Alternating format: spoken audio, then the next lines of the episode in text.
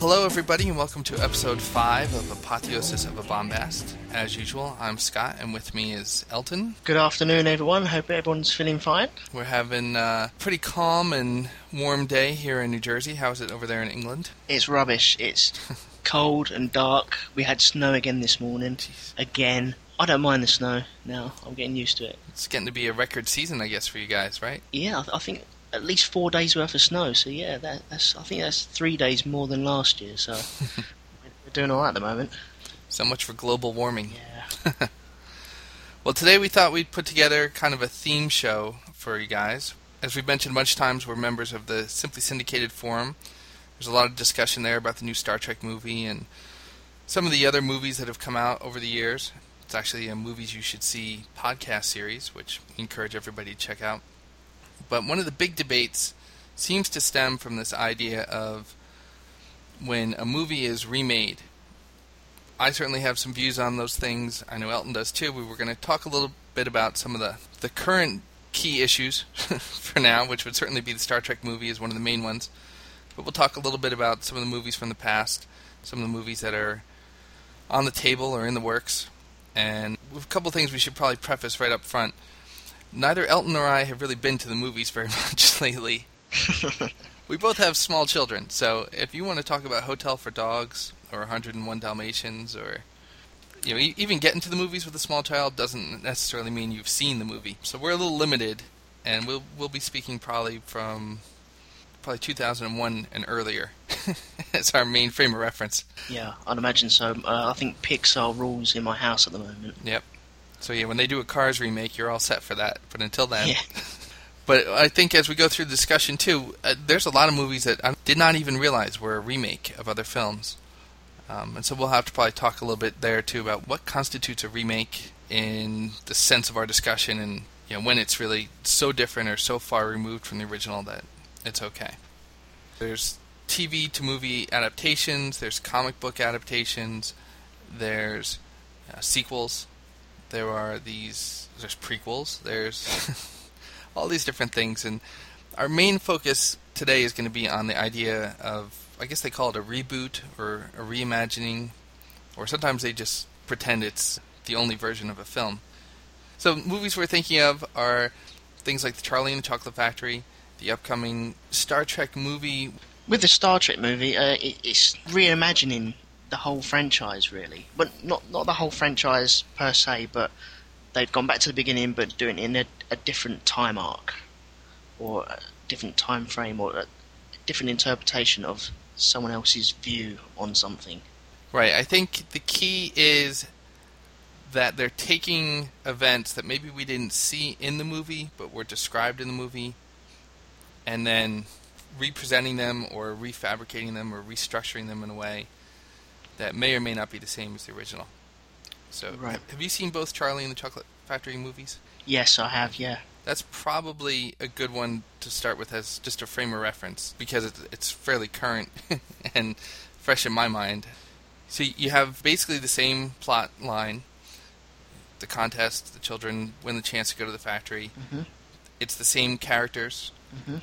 Based on a book, and my understanding is the first movie, the Gene Wilder movie, deviated so much from the book or the portrayal of the characters in the book that the author wanted to remove himself from the project. Yeah, I don't think Roald Dahl was very happy with the Willy Wonka and the Chocolate Factory version, was he? But now what part of it do you think he was displeased with? I think it was Gene Wilder's kind of surly, but more sinister than mischievous kind of portrayal of Willy Wonka.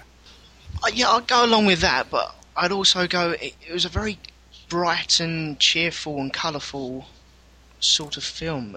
With Charlie and the Chocolate Factory, it does seem to be a little bit darker, and the chocolate's a bit darker and a bit thicker, and there's not as many bright rooms as, say, Willy Wonka was. Right, it sounded hippie-ish. Yeah, it was early 70s it was made, wasn't it? Yes. So, you have got the hippie vibe there, I'd imagine, but the first film did seem to me very, very bright. I still prefer it to Charlie and the Chocolate Factory. I don't really like Charlie and the Chocolate Factory at all. Everyone says Johnny Depp did a great job. Yeah, he did do a great job, but there were other people in line for that job that I think could have done a lot better job about it. Yeah, I agree. I really like Gene Wilder's portrayal, and one of the things that I'll probably be mentioning later on is when you see parodies of some of these movies and characters, the way that they're spoofed, to me, helps define the character. And in Family Guy and a couple other shows where they've had a Willy Wonka-ish character, and it was the Gene Wilder version. It was that little bit snarky, little bit he knows things he's not letting on. That portrayal, that just works for me.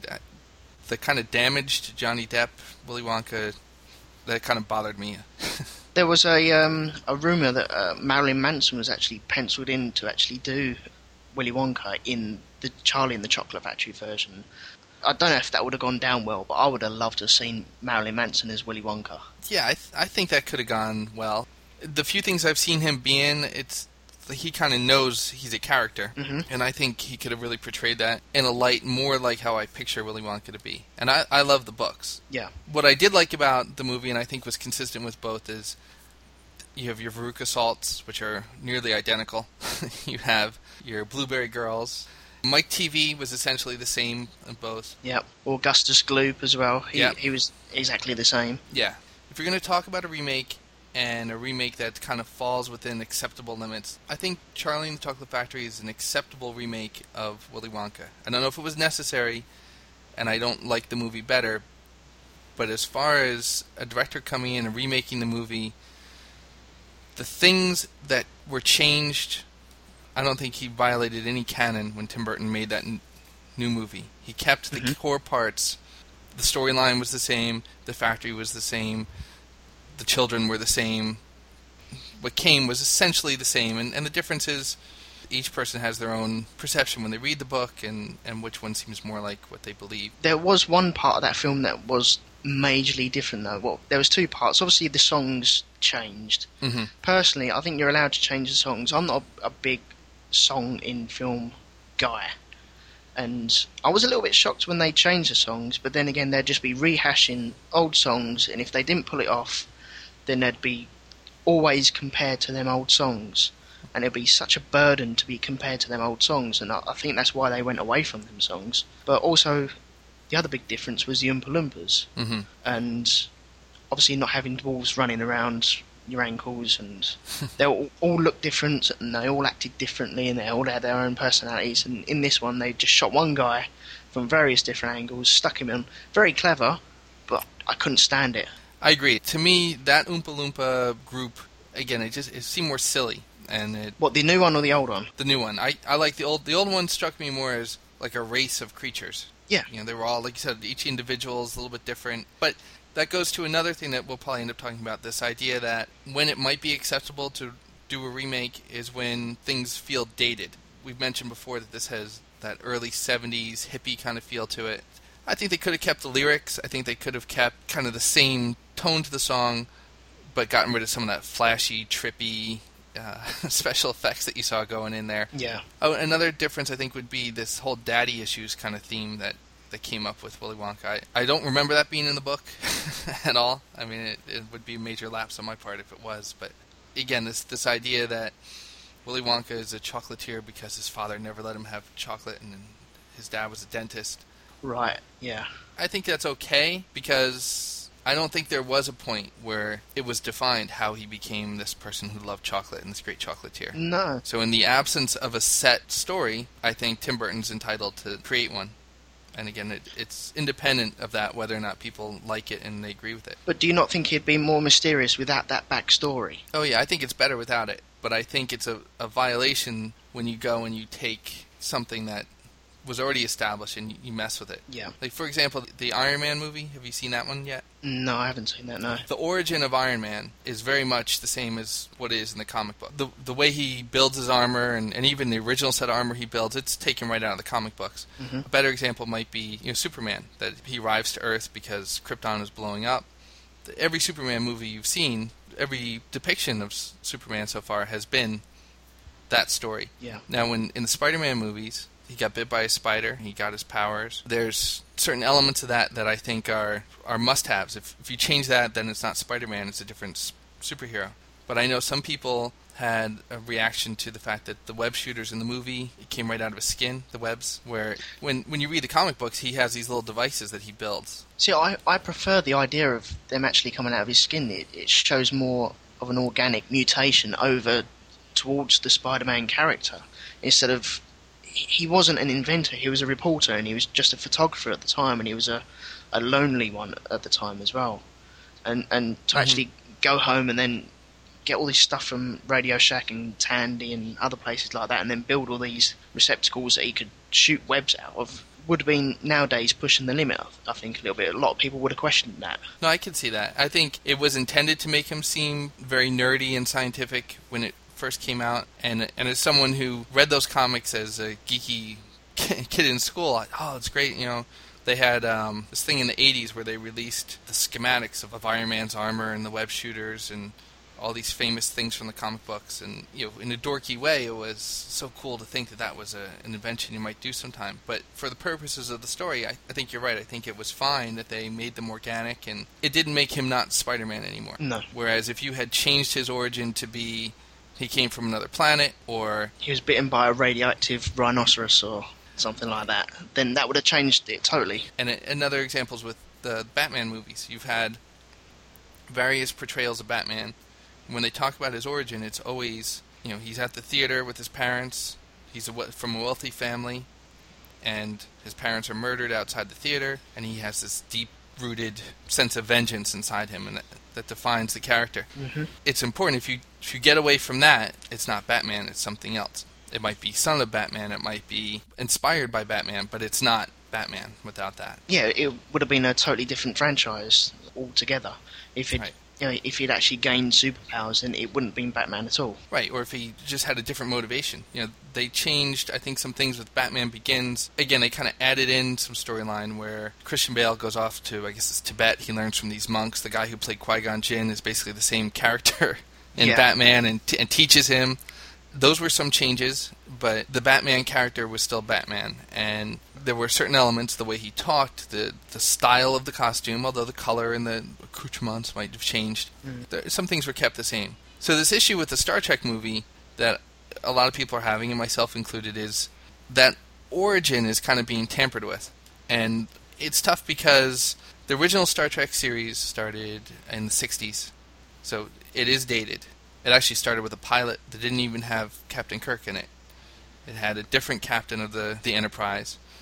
And when it was picked up to be an actual television series, when they kind of jumped ahead, let's say a matter of like a year or so. Right.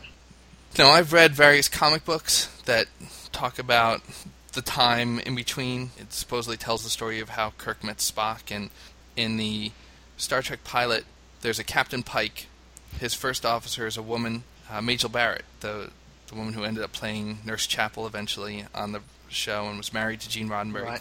And then Spock is he's a character on the show. He's a science officer, but he's not second in command. The comic books tell a story about why he's kind of promoted for the television show. They talk about that number one character. She gets hurt saving, I think it's Captain Kirk and Captain Pike from something falling in a factory somewhere. I forget the whole premise, but they filled in the gaps, and it kind of bridged it. And there's some established elements to the Star Trek canon that these characters were all independent, and they were brought together on the Enterprise. Captain Kirk has a history with Dr. McCoy. He knows him from somewhere. Spock was not Captain Kirk's first choice. There's the first couple episodes have Commander Mitchell, who's a really good friend of Captain Kirk, and he's the one he really wants to have be his first officer. But something happens. Alien takes over his brain, and he goes nuts. But anyway, so there's a backstory. It's been established, and it wasn't just mentioned in passing. It's been respected by a series of follow-up films and books, and everybody kind of treads lightly around that and doesn't tamper with it. This new movie, which might be a great movie, doesn't respect that. It seems to be having the characters meet in a different way. They kind of all go to the academy together. They're brought together by a different series of events. It sounds like certain key people, this first choice of a first officer from Captain Kirk is missing. Some historical, noteworthy events in the development of the characters sound like they might be skipped and glossed over. They may appear, but that rankles me. That bothers me, because I feel like if you're not going to respect this established story, then you might as well have just used a different set of characters. Yeah, I'm not very up with my Star Trek, as you know. I've seen it. I've seen it all through my life up until 10, 15 years ago, I suppose, when I left home. So, are we talking like a totally different timeline, or a totally different way of setting out the whole new universe? Or let me take this example. Let's say that in Star Wars, which you're probably more familiar with, in the future, to defeat the Emperor or some new threat, they have to go back in time.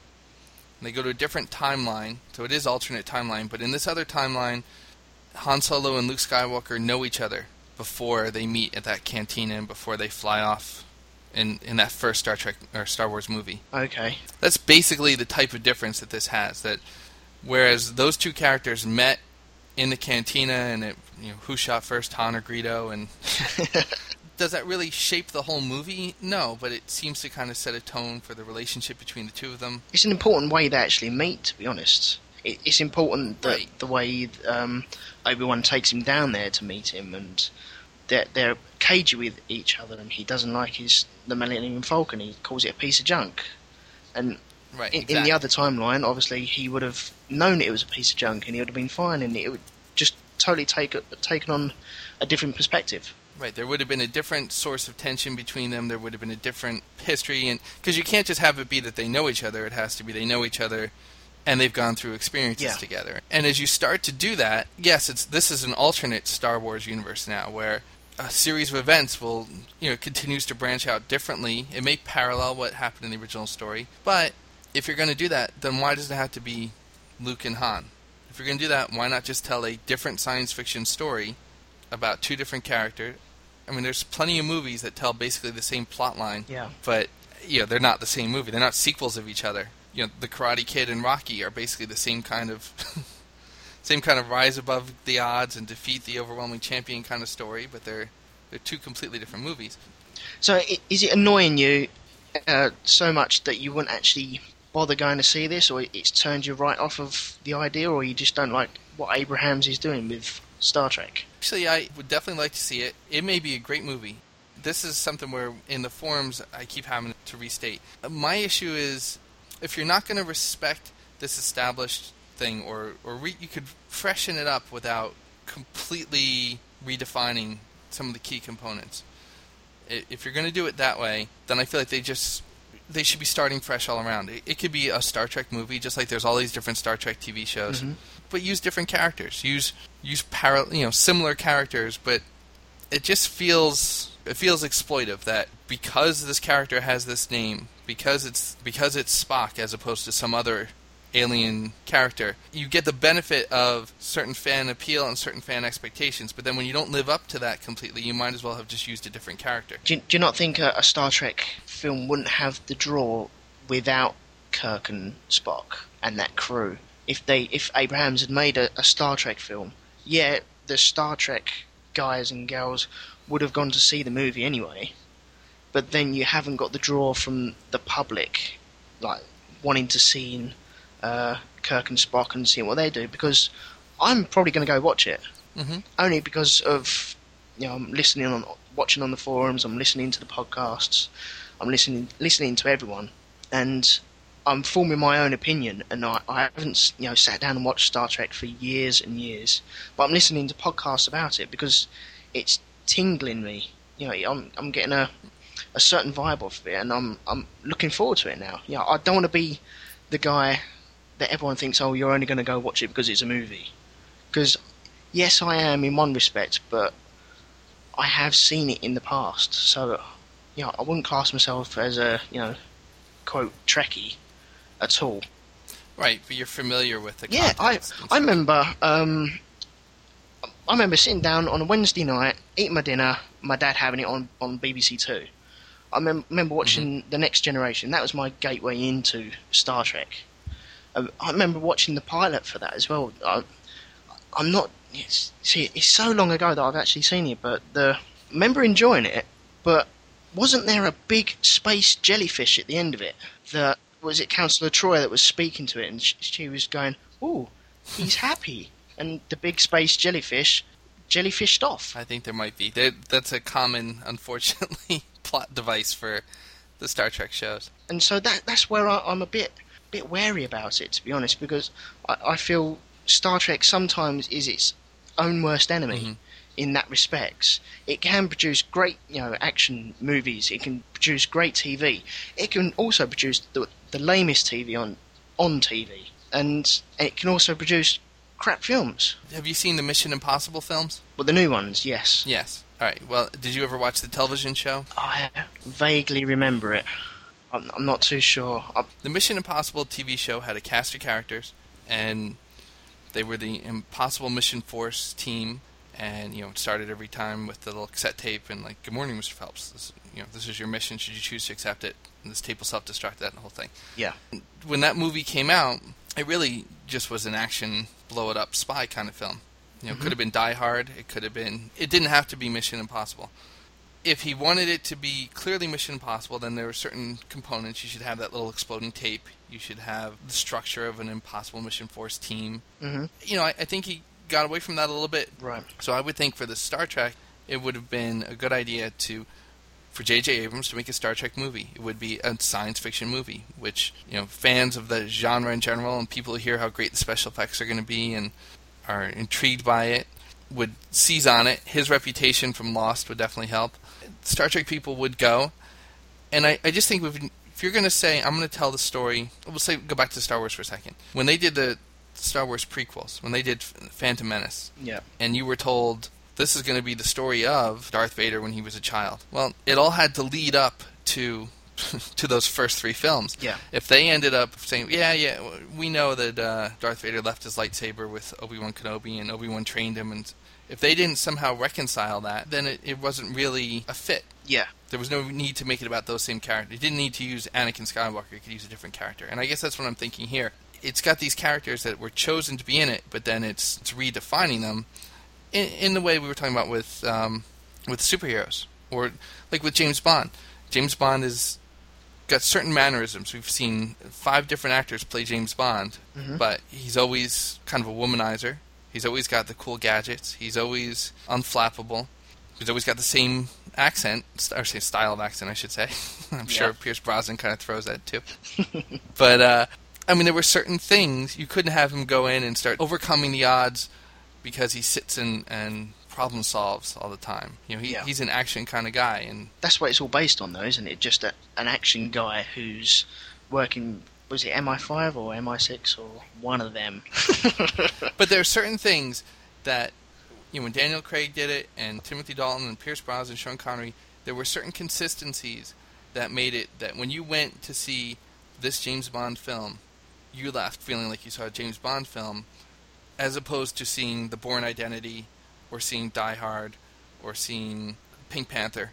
There was something about it that it kept together. And my concern again with the Star Trek one is things seem to be lacking. Again, that's totally independent from whether it ends up being a good film. It might be a great film, but like this Pink Panther remake, which talking about kids films. Yeah, I've went to go see with my kids. I've seen both of them, and I liked the old Peter Sellers films a lot. I understand the old Peter Sellers films are a little differently paced. I think they're great, but for my 8-year-old boy, to get him to sit down and watch a Peter Sellers Pink Panther, it's just not a good fit for him as an MTV generation kid. Yeah, he needs a little more quick tempo. He needs a little more slapstick. He needs more eye candy as well, I'd imagine. Yeah, exactly. The idea of freshening that up, I don't know that you're going to end up with a successful film or a quality film, but I can understand where someone would think that was practical. Mm-hmm. I think the end result was awful. I didn't laugh at all, and my son hardly laughed at all either in the Pink Panther 2 movie. Who's in that? That's Steve Martin, isn't it? That's Steve Martin. Yeah. But to give them credit, Inspector Clouseau is still a bumbling French detective. He's still got Inspector Dreyfus above him. They tried to preserve a context. It's not like the Pink Panther is now James Bond. He still solves crimes by accident and all. One of the other concerns that I know is going on in the forum with the Star Trek movie is this idea of dialogue. and how you watch these Star Trek trailers and you're basically seeing very contemporary language. Right. Or even more so, kind of a casualness and a speech pattern that doesn't really fit. So like we were talking about with James Bond, how James Bond I don't think James Bond ever curses. I don't think I've ever heard him swear in any of the films. I don't think so. I'm trying to think, because I only saw Casino Royale a couple of days ago. I don't think he swears in that either. No, and that's really current. Just everything has got like a double entendre, a little suggestiveness to it. It's just, there's a speech pattern there that no matter who plays James Bond, they do it the same way. And I'm not saying you want the new movie to have a caricature of Shatner in it, but Captain Kirk doesn't emote the way he seems to be acting in the trailers. Do you think he wants to get away from that, though? To create a whole new, fresh world, and so he can... This is a starting point. This is a new starting point, the same way James Bond was. I don't want to go back to the Bourne films, relaunching James Bond, but when I saw the Bourne Identity, I thought that was a great James Bond film because of the way it was actually done, and that's the way that Bond should have been done, and then they went and did Casino Royale with that in the back of their mind. Right, but still using a James Bond character. Well, yeah, it's super spy, basically, isn't it? Right, but his personality was still... with Sean Connery, it wasn't an American... No. He still had the mannerisms of James Bond that you would expect. Yeah, that's right, yeah. But with this new Star Trek film, are they... trying to start from scratch. I'm not going to say that they're going to kick off a whole new franchise and make a whole new series, because I very much doubt that. But are they going to be making more films from it? I think that they're definitely trying to reinvent the characters, and I just don't know why you need to do that. I think you can relaunch the franchise, you could create the opportunity for more movies or a spin-off TV show or something like that without using those same characters. Right. And I think that if you're going to benefit from the fact that you're dealing with known commodities, then you have to be respectful of the fact that they're known for certain things. Uh-huh. Would you be happier with them just doing fresh new characters then? Yeah, that wouldn't have bothered me. And I'm not even bothered as much by the dialogue. Like some of the people are, as so much as the dynamic between them. There's a hierarchy. We'll go back to James Bond again. I'm trying to think of things that are clearly defined. You wouldn't expect to see James Bond, no matter who's portraying them, being humble when talking to Q and his superiors. Mm-hmm. There's always kind of like just a bravado that, yeah, I hear you, I'll do what I'm going to do, and don't ask too many questions, and I'll get the job done kind of thing. But there wouldn't be this kind of humble asking for permission or apologizing, and in that same kind of way, I get the sense that there's going to be a different dynamic between the characters. Right. And again, then why use those characters? Okay. I'm trying to think of another set of sequels. Not sequels necessarily, but remakes. I'm talking about remakes that seem acceptable. Now, I've never seen Ocean's 11, the original one with Frank Sinatra and Sammy Davis Jr. and all. But my understanding is it was basically the same premise as the Ocean's 11 that came out 5 or 6 years ago with George Clooney and Brad Pitt. And right.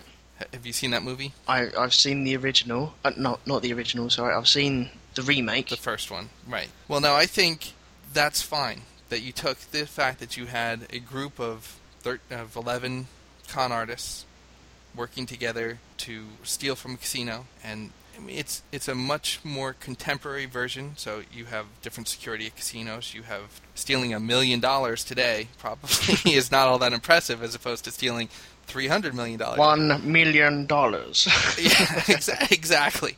So I have no problem with that style of a remake. The thing to me is those characters, those 11 con artists in that story, even if they had the same names, they don't have the established backstories that Spider-Man has, that Superman has, and all that. Right.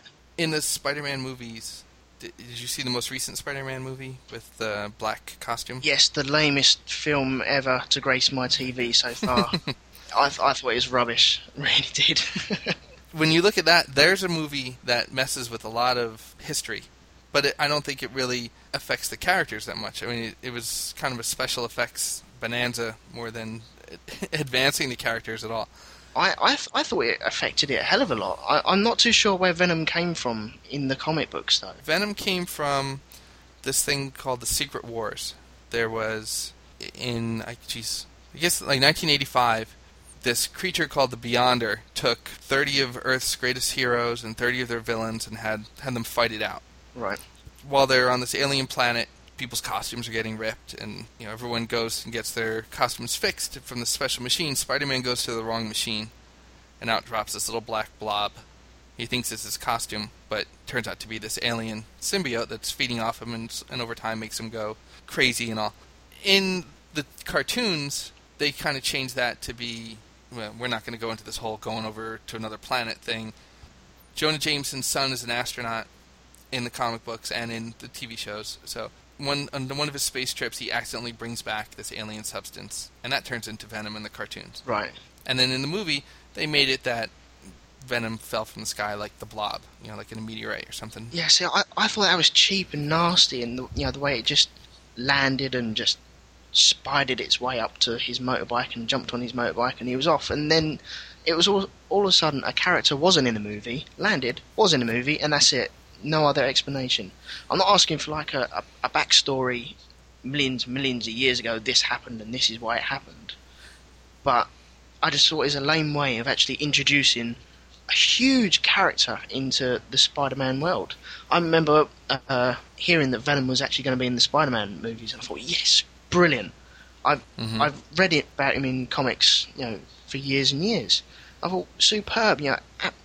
This guy's going to whoop ass on Spider-Man, and it just never really happened. It was this lame guy who ended up with a suit, and I didn't like the way that.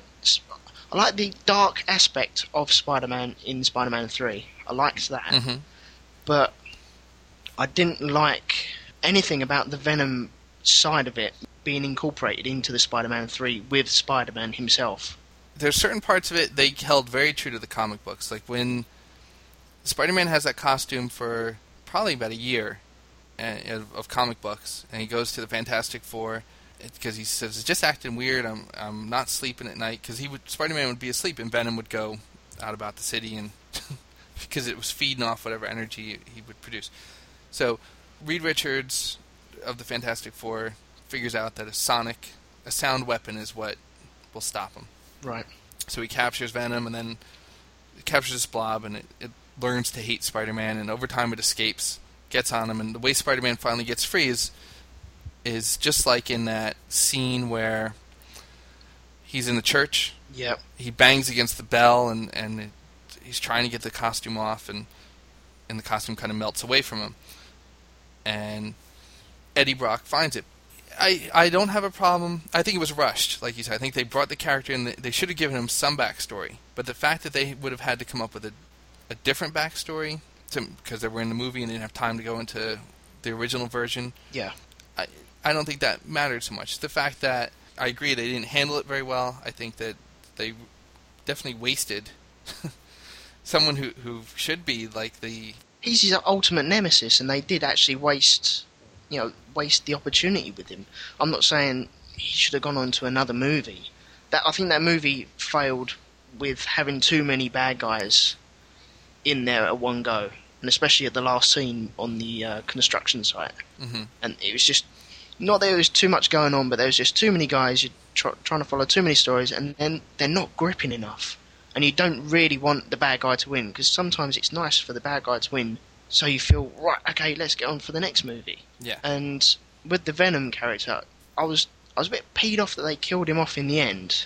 Obviously, putting the poles around him and destroying him like that and throwing the grenade in there.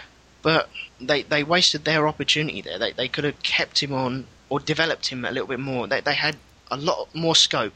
Maybe not having the Sandman in there, and develop the Venom character, and then you could have had one almighty puck of film. Right, because Venom, as a character in the comic books and all, goes through a time that he tries to be a hero. He hates Spider-Man. He comes to terms with it. There's a whole relationship there that Spider-Man rejected it. And in the comic books, it's portrayed as believing it was helping Spider-Man. It was making Spider-Man stronger.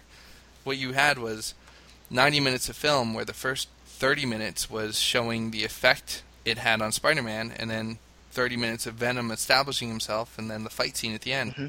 Like you said, it could have been much different, and it was a character with a lot of potential for them to waste. They should have held out a little longer. I don't think there was anything to grasp onto in that film. In the second one, you had the Octo guy. His name slips my mind. Dr. Octopus. That's it. And you had time to grasp onto him and understand him, and then you had the balance of power. And you didn't have that in that movie. And that sort of destroyed it for me. I know it seems to be like going on to like a movie review here. I don't do that. Well, that might be a good place to segue then, because we're kind of talking about what could have been and should have been in the movies. And there's a website we'll put up on the notes that lists 38 planned movie remakes that you didn't know about, and then there's 55 movie remakes currently in the works. So we'll take a look at the 55 current movie remakes and just take a quick look down. One that springs to my mind is Clash of the Titans. I'm just wondering what they're going to do. They're having the guy who directed The Incredible Hulk do this movie. Now, I've seen The Clash of the Titans so many times, and I love the stop animation, the way they actually did it. Like, I like Medusa. I like all the skeletons in there. I like the clockwork owl in there. Well, it's supposed to be like the old Jason and the Argonauts and all those old movies. Yeah. It was a little more current, and I don't know how they can make it to the next step of being contemporary without going into a whole different style of special effects. Is that what they're banking on? Maybe just falling back on special effects and having a big eye candy movie? I have to think that's probably what it's going to be, but then that gets back to what we said before. If you're going to do that, then why does it have to be Clash of the Titans? Why can't it just be the story of Hercules or some other Greek legend? I mean, I'm not even sure if that story is something that was made up for the movie. Is that character officially part of Greek mythology? Or, if it's not, then it's definitely unnecessary for them to take that particular storyline, because I'm sure they'll change a couple of details anyway. I'm just guessing that they're just going to do a rehash of... They cut her head off, didn't they? And put it in a bag, and a guy came along, stabbed the bag, and big scorpions came out. Yeah, that's the movie I'm thinking of. Good. Thank God for that. And, there's that little owl, that little mechanical owl that he gets from... So, the way that all worked. If they go and they make it, pyrotech, computer-generated graphics... It's going to be a good movie. Oh, yeah, but will it be Clash... Does it have to be Clash of the Titans? Could it just be a good movie, with a similar plot? I think I'd always hark back to my version. I class that, the old version, as my version, because I remember watching that years and years ago. Even if it was on tomorrow, I'd still sit down and watch it, because I think it's brilliant. I agree. And that's something that... It's dated, but it's so dated that it's... It's come back round and it's retro back again. Yeah. Exactly. That now you have things trying to look like that. Did you see there's a Karate Kid remake? Yeah, I noticed that, yeah. I'm not too sure how to take that, though. So Will Smith's son is cast as the Karate Kid, and because the original Mr. Miyagi has passed away, Jackie Chan has been cast as the new Mr. Miyagi. Okay. Now, I think of the Karate Kid, and I basically think Karate Kid 2 and 3 were remakes of Karate Kid number 1.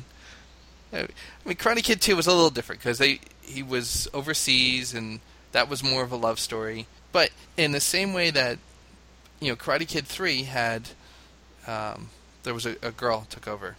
She was the pupil. So having Jaden Smith be the pupil, why isn't that just Karate Kid 4? Why does that have to be Karate Kid number 1 remade? Yeah. And especially since it's not really going to have any of the same characters. So instead of starting the franchise again, add into the existing franchise that they have. Right. I mean, if it's a matter of copyright infringement or something, then I think you're better off go like Die Hard 4. Indiana Jones. I understand the Indiana Jones movie a lot of people didn't like, and I haven't seen The Kingdom of the Crystal Skulls. I refuse to watch that, actually. It looks to me like they're trying to bring in, so what was that, the kid from Transformers? I think Shia LaBeouf. something like that anyway. Yeah, they're going to bring the kid from Transformers in, and the idea that he'll be the star if there's an Indiana Jones 5, that's fine. I'd rather them do that than make Indiana Jones and the Temple of Doom and have him go through and have him be running away from a boulder and, you know, have a little bag of dirt that he weighs. You know, there's no reason for that. Would you say that there's films that can't be remade then? Or shouldn't be remade? Like songs, you know, certain songs shouldn't be covered because there's no way that anyone can interpret them in a different way that will be superior to the original. Yeah, I would say so. And I think I had read somewhere the idea that a film becomes part of the public domain and that it, you know, the fan base kind of owns the characters then you just can't mess with it anymore. But songs are a little different. I think that you can do a cover of a song and have it be, you can do a country version of a rock song, you can do a hip-hop or a dance version of a song, and again, it's maybe bad, or it might be good, but it doesn't necessarily step on the original the way it does with the movie. I'm looking at this list, and like the Conan movie, if they do a Conan movie, that wouldn't bother me, because even though Arnold Schwarzenegger is this big, brooding Conan type, there's nothing about that movie that stands out as iconic. But if you were to do... All right, well, Rocky Horror Picture Show. They're doing a remake of Rocky Horror Picture Show. There's no reason to do a remake of Rocky Horror Picture Show.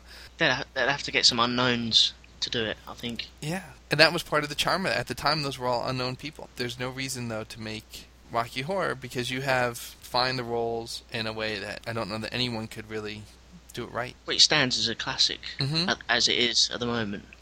They're making a remake of the Starfighter, or The Last Starfighter.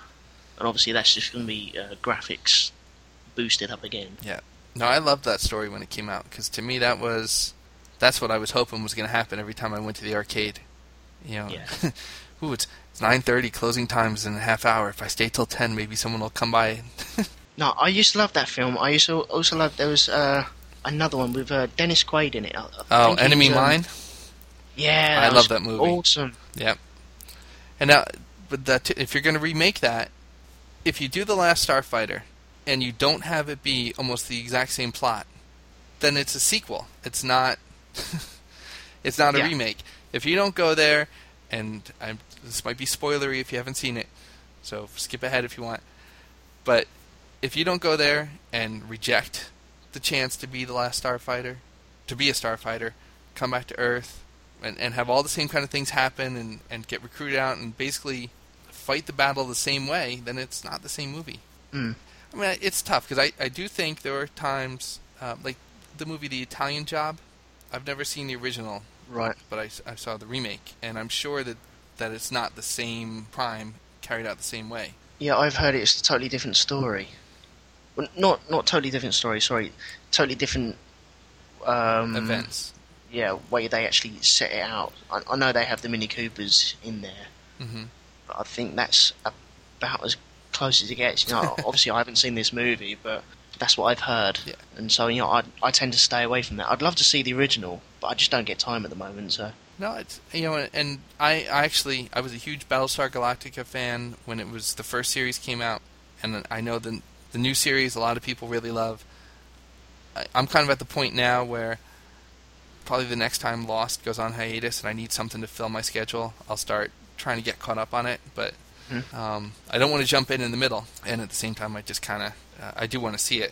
But I just have a feeling that the way that these things are reinvented, there just has to be some commitment to the original concept. And I'll give you a for instance of how someone or... people have ruined a franchise. Obviously, the Aliens and Predator franchise. Okay. They've joined them together. And there was a big hoo-ha for years and years and years about getting Aliens versus Predator. I remember being at school and reading comics, and I've read one of the books called Prey on Aliens versus Predator. And if they'd made that book into a movie, that would have been brilliant. That would have been perfect. That's exactly what you want out of a Aliens vs Predator movie. It's been about 10 years since I read it, but I think the predators have the aliens on board, they lay a load of eggs down in a village on a distant planet away from anywhere else apart from humans living there. Mm-hmm. And the aliens infect all the humans. They leave it a couple of days, which obviously on the first Aliens versus Predator, they ruined the film by having an almost instantaneous transition between laying the eggs and then the alien bursting out of the host, mm-hmm. which totally defied all the logics of the laws that they've actually set down in place. That's exactly what we're talking about, yeah. Yeah, and that totally ruined the Aliens versus Predator, because you have a certain time in the original Alien film. Obviously, John Hurt goes down to this planet, goes in this alien spacecraft that has crash-landed on this planet, gets infected by one of these eggs, goes back up to the spacecraft, and he's monitored for a day or so, I think it is. Mm-hmm. And then, obviously, this other thing falls off of him, dies, and then the next day, it bursts out of him. Or later that day, it bursts out of him. No, I think it shows a longer period of time between him getting infected and the incidents happening. Right, because it was a different style. It was more of a suspense, almost horror movie kind of thing. Yeah, it was more like a B-horror movie, wasn't it? Now, James Cameron was fine in what he did because all the people were already infected there. Mm-hmm. So he followed along the same sort of laws of Aliens films, which is fine. Then you come to Aliens vs. Predator. They ruined it by having the short transition between infection and the alien bursting out of its host. I haven't seen the second Aliens vs. Predator, but also they had Aliens. What was the fourth Alien film called? Was it the Requiem one, or was that Aliens vs. Predator? That's Aliens vs. Predator. Anyway, Alien 4. Let's call it Alien 4 for now. All right, I know where Sigourney Weaver was in it again. Yeah, and they had Winona Ryder in it, and obviously, we'll try and get her on Skype some other time. Yeah, we'll have to. In that film, they also took part of a Dark Horse comic where you had a General Spears, I think it was, and he was harvesting a queen who was reproducing all these aliens, and he was feeding his marines to these alien eggs, mm-hmm. and he was creating an army. And in Alien 4, you see the way that they're trying to control the aliens by, spraying them with gas, and they stop, and they're learning about orders. Yeah. And they sort of took that from the comics, which was brilliant. And if they kept on with the comic book story, then they would have had a great film, because I think they try and go back down to earth. In the comic book, this General Spears, he's trying to set up an army of aliens. He takes them back down to earth to wipe out the aliens that have invaded Earth and wiped out all the humans on there, so he can conquer Earth for himself. Obviously, he gets down there. Spoiler. Mm-hmm. He gets down there, and the aliens basically turn on him. Mm-hmm. And it would have been a very dark movie, and it would have been great, because I think that's what Aliens versus Predator or Aliens needs. And where they haven't followed the laws set in the first 2 or 3 movies, then that's where they've just screwed up and totally ruined it. Now, any other film that comes out will be compared to the modern day 2000 movies. Yeah. If they're going to have it be an alien where the incubation period is different, or you start to change the behavior of it or the abilities of it, then it just becomes a different character, a different alien, and you're just capitalizing on brand recognition, but you're not necessarily delivering the brand. And it's frustrating too when the comic books seem to really go out of their way to work within the confines of what's established in a movie, but the reverse isn't always true. Yeah, the comic books and also the books themselves were brilliant, mm-hmm. and they followed the rules that have been set down. But obviously, people trying to cash in on these movies, they've heard of storylines and they've seen storylines, and then they write their own storylines compared to the original storylines, and they're trying to cash in on that. and that's where it all falls down. Yeah, no, I agree. Have you seen the most recent Superman movie? I've seen pieces of it. I wasn't very impressed with it, to be honest. I didn't think it was a great story, but I thought I was pleased that it basically was a continuation of the established character. Mm-hmm. That, I mean, they got an actor who looked like Christopher Reeve. He had the same mannerisms as Christopher Reeve, and I didn't have a problem so much with them kind of skipping the various Richard Pryor Superman movies, but that you could take Superman 1, Superman 2, where General Zod and all them are there, and mm-hmm. Maybe it's even one or two more of the movies. But before the Superman films got too campy, you could go and insert this one in, and it was a continuation of the storyline. And now I'm not going to worry about spoiling, but the movie starts with what looks like it's going to be retelling the origin of Superman, and it isn't. It's a continuation of it. It's gotten mixed reviews. I know a lot of people feel the way you do. For me, I brought my son to see that, and he had seen the Superman 2 movie with the three villains. Yep. And so other than that, this was his first introduction to Superman. And for a kid raised on cartoons, it didn't have too much. It didn't have enough action for him. It was like watching a 1980s movie, and it just didn't sit well for him. So, in poking around for this episode, the big debate seems to be: do you continue, which was the plan at first, yep, or do you reboot and do what they did with Batman? Are you now at a point where Superman needs to be taken over from scratch? The argument for preserving what you had was you have a series of DC movies coming out. There's Green Lantern's coming out next year. The Flash is coming out next year. There were plans for a Justice League movie in the hopes that they could have the same actors who play each of the heroes individually appear in that film. That seems to have fallen by the wayside. Right. And then the argument for rebooting is the success of Batman Begins and The Dark Knight. But I think the big difference is Batman is edgy. And when it got... I mean, you had Michael Keaton. He was the first one to do the kind of growl Batman talk. Yeah. And that wasn't bad. You had the Joker was Jack Nicholson. It was kind of creepy, gothic. It was a big departure from the Adam West stuff. But then it started to get silly. And so you needed to kind of re-embrace... The Dark Knight, literally yeah. The Dark Knight that Frank Miller had written in the graphic novels. But Superman has always been just a dorky, gee golly gosh, just like Christopher Reeve portrayed him. That's how he was. Now in the comic books, they have tried to make him edgier. He's actually died in the comic books and been reborn, and now there's Superman Prime, there's Cyborg Superman, there's all these splint versions of Superman. And he's not so much the Boy Scout anymore. I don't know that you can't really make the Dark Knight. No, I don't think it would work at all. You can't go too... I don't know if you could go too dark with Superman.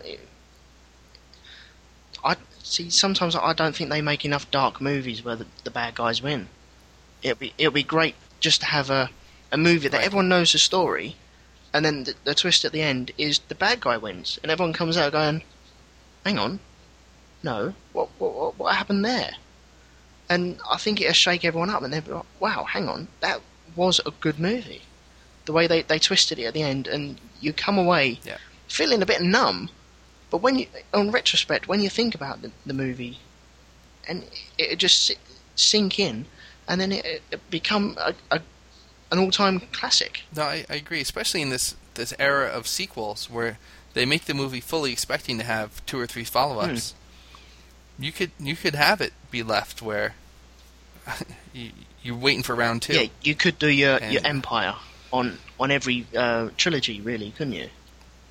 Mm-hmm. Well, now the guys at Here Goes Nothing were talking about I Am Legend in their podcast, which I guess that's a remake too of a movie called The Omega Man, and there was even another film, The Last Man on Earth, I think it was called. I haven't seen any of them, but I listened to their podcast, and I have some of the same reservations, the same reasons I probably won't see the film that they and Rich from Simply Syndicated have. I decided I could listen to the spoilers, I could see what was going on, and they talk about there being an alternate ending. And so poking around for this, I happened to stumble on the alternate ending, and I watched the endings, and without even seeing the whole rest of the movie, I could see how the darker ending would just be more satisfying. Yeah. Because in just that 6 minutes, it was like watching a sanitized version, and especially for what that movie is supposed to be, you know, an end of the world kind of movie. It should end with kind of a darker, sadder kind of tone to it. Well, yeah, sometimes an end of the world movie has the end of the world in it, and someone has to make that movie. I can understand they don't want, because once someone finds out the formula for making a great end to a movie, i.e. the bad guys winning, or see, I've got Iron Man Legend around the corner. I'll be watching that in a minute. Watch the alternate ending. But once someone grabs hold of that, then all the movies from then on will have dark endings, and then the whole world will be thrown into a void of unhappiness. Well, I think that also gets confused with the idea of no ending. Like, I didn't watch The Sopranos, but when Sopranos series ended, I got that reaction of, oh my god, that's it? It's just over. And I've seen plenty of movies where, and credits. And you know, that's the lack of an ending is not the same as having a sad ending or an unfortunate ending. Now, there's something where, again, if you're going to do a remake and you want to change the outcome, I could see that too, because you can do that without messing with the backstory. That, to me, is what an alternate universe thing should be. There used to be these comic book series called What If, and they would go through and they'd be like, well, what if Spider-Man had stopped that crook and his Uncle Ben had lived?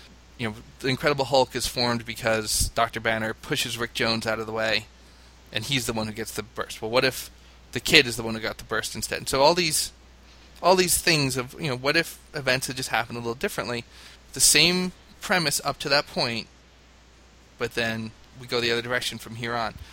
And to me, that's what a good remake should be.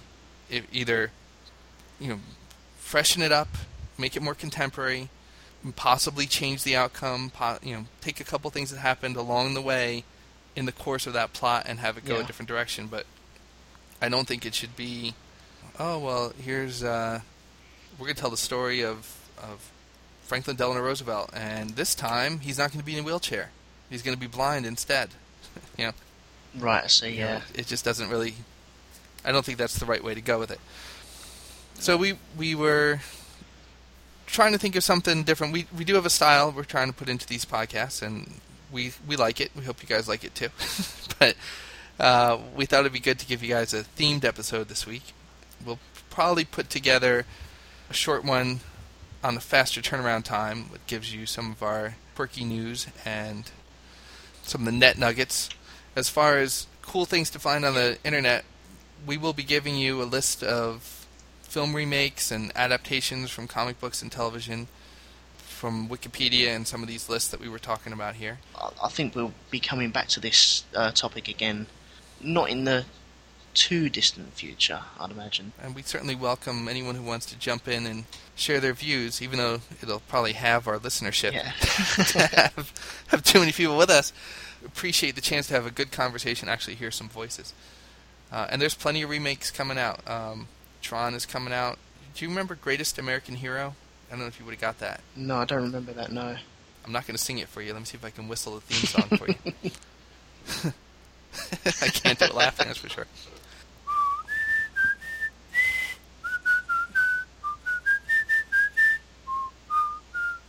I'd love to say I do. You do know it? No, I'd love to say I do, but I don't. Oh. It's about this guy who... aliens come and give him a superhero suit and an instruction manual, and he loses the instruction manual. So he can't fly, he can't stop, he doesn't even know what his powers are. Hilarity ensues as he learns how to use his super suit. So there's been a movie, planned movie adaptation of that coming out. I don't know what they're going to do. I don't know if it's going to be the same story. I don't know if it'll be a sequel. But there'll be plenty of chances to talk about things like you said. So, in a wrap-up, would you actually be going to see Star Trek movie in the cinema? I think it's going to be a great film. I just think it could have been even better if they had just started completely fresh. Right. From what I'm seeing, but I may be really surprised. They may have... Cool. And a moral for today? I think the moral should be sometimes you just have to let the bad guys win. There'd be more great movies if the bad guys won. So that's a whole podcast in itself. We could go through what if this had happened, what if this had happened. Yeah. We'll have to branch off. We'll have to have a spin-off series. Yeah, no, I can't see why we can't do this every now and again. Oh, yeah. I think it'll be good. Yeah. So give us your thoughts. We definitely left out a whole bunch of things. I'm sure I misspoke and gave a lot of bad information. So feel free to correct us. Feel free to chime in. I know just from reading, you all have opinions on this stuff, so speak up. I don't think you can correct me because I was 100% right all the time. So any emails will be screwed up, thrown away, I think. So I guess that's it. So we will play ourselves out and give overdue thanks to Peter John Ross from sunnyboo.com. Which, Peter John Ross, if you ever listen to this podcast, which I highly doubt, or if you happen to Google yourself and find us in our show notes, drop us a line. Let us know how you're thinking. Or he might not be alive anymore. He might be... He might be someone who lived in like the 20s and passed away. He could send us a posthumous email. Or someone from his family could send us an email saying, please remove your music from that podcast. That's right. Well, no, they gave their rights. But I will also throw this in, and I'll ask on Elton's behalf, too. I would really like free T-shirts. I don't know why. That's just become like a new thing for me. I've been just grubbing for T-shirts. So if anybody has, I guess an extra large for me. I'm suspecting you're not an extra large, though. No, I'm trying to fit into a small at the moment. Oh yes. I'm a medium. Well, I could fit in a large, fine, but it'll just play it safe with an extra large. But that's because I'm tall, not because I'm fat. But if anyone would like to send a T-shirt, drop us an email and we'll let you know where to send it. We'll take your goods. That's right, and we'll send you our heartfelt thanks, which according to eBay has a retail value of about $7,000. Oh wow! So you can come out way ahead on that. All right. Well, thank you very much, everybody, and we will look forward to talking to you guys again soon. Thank you very much, guys. I'll catch you later.